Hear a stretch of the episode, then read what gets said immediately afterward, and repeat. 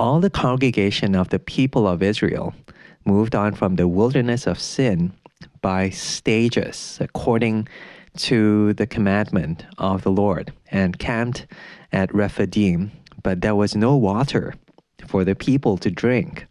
Therefore, the people quarreled with Moses and said, Give us water to drink. And Moses said to them, Why do you quarrel with me? Why do you test the Lord? You kind of feel for Moses because he's been getting this flack each and every time they encounter a problem. You know, Moses, why you why are you such a bad leader? Why have you brought us to this situation where we are hungering or we are thirsting for food and for water? And Moses is just going, Why? Why?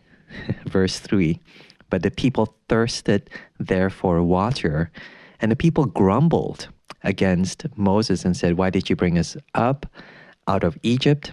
To kill us and our children and our livestock with thirst. It's so sinister. Um, it's not just saying you're a bad leader, but you are destroying us, you kill us, you have this evil intent, bringing us to this place where we are worse off than we were before.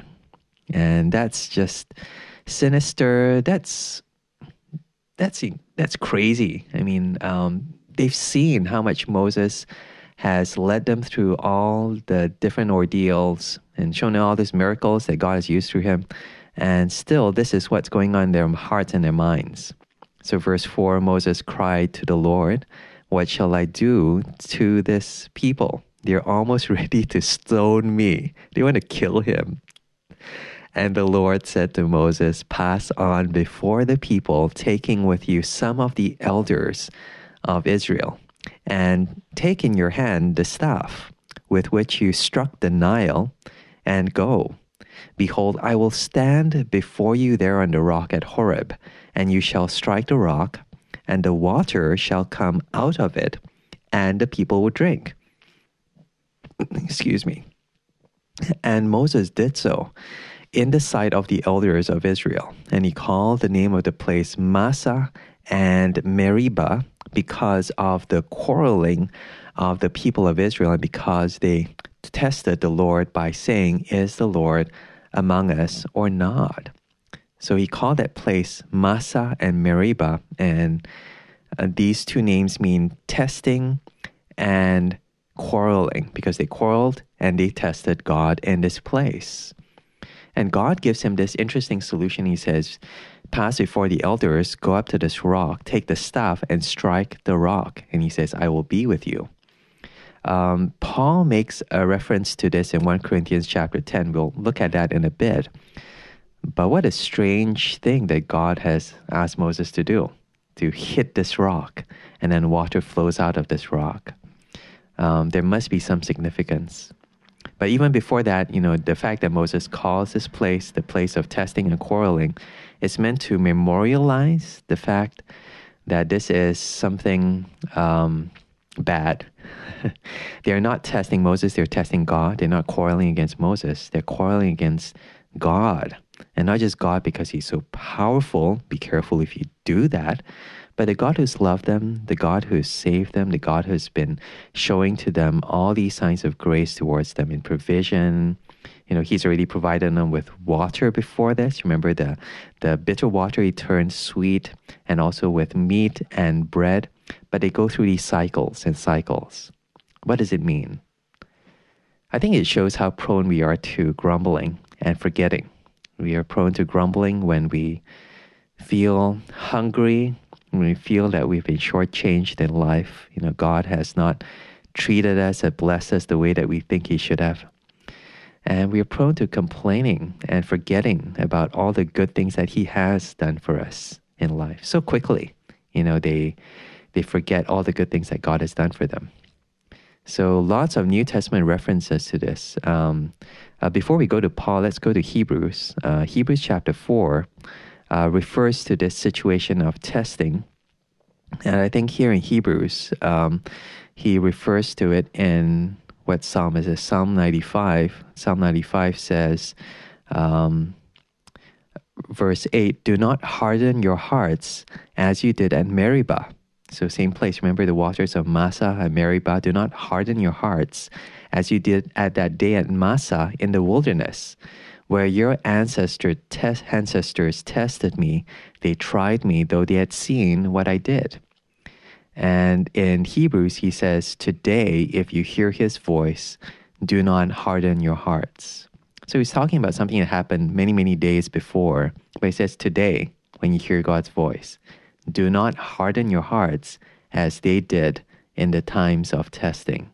So when we encounter similar situations, will we grumble? Will we complain against God, forgetting all the good things He's done for us? But also, will we harden our hearts against God's word? He's not talking about water. He's talking about God's word. When you read the Bible, God is speaking to you, His goodness, and maybe even His instruction. And we just go, nope, I won't listen to this. I don't know who this God is. I won't listen to His word.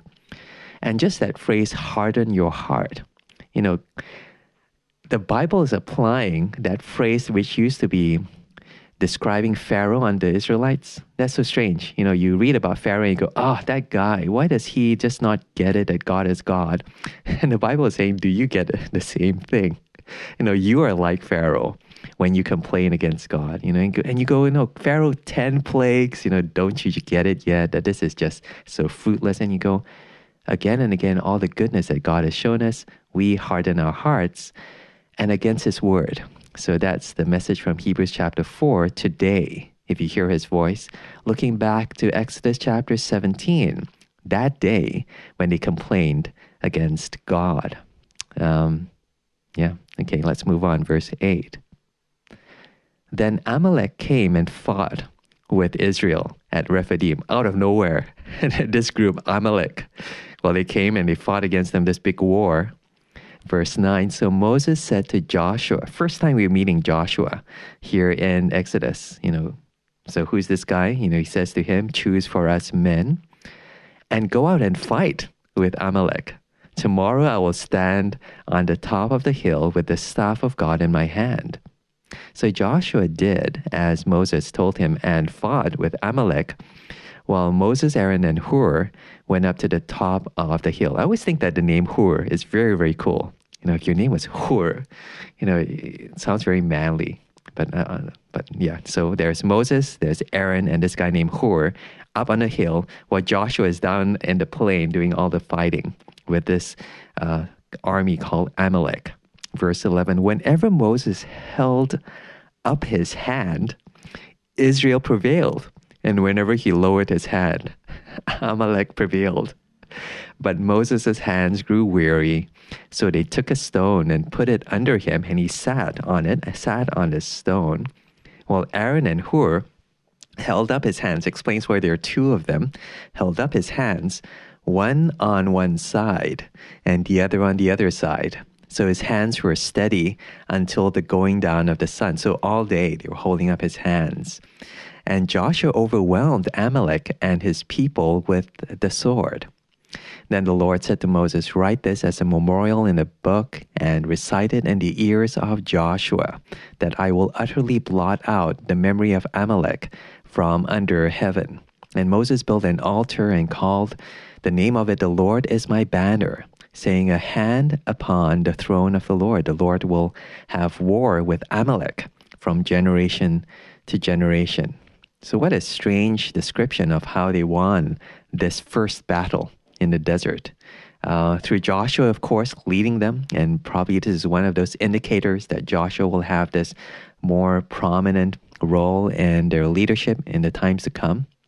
But also through Moses, this guy who raises up his hand and they win, and whenever he lowers it, he they lose it. They lose, and just um, I'm just pulling out hairs at this point, you know, I guess it shows how Moses is God's agent through which he brings about this victory, this um, this fight that they win against Amalek. Uh, also, how they're dependent upon not again Joshua or their strength, but upon God, especially when their enemy enemies attack them. So yeah, so that's Exodus chapter 17. This constant dependency upon God uh, when there's a battle, but also when they're in want, they don't have water, they forget how good God is. And the warning to us today, if you hear his voice, do not harden your hearts. Um, yeah, okay, short chapter.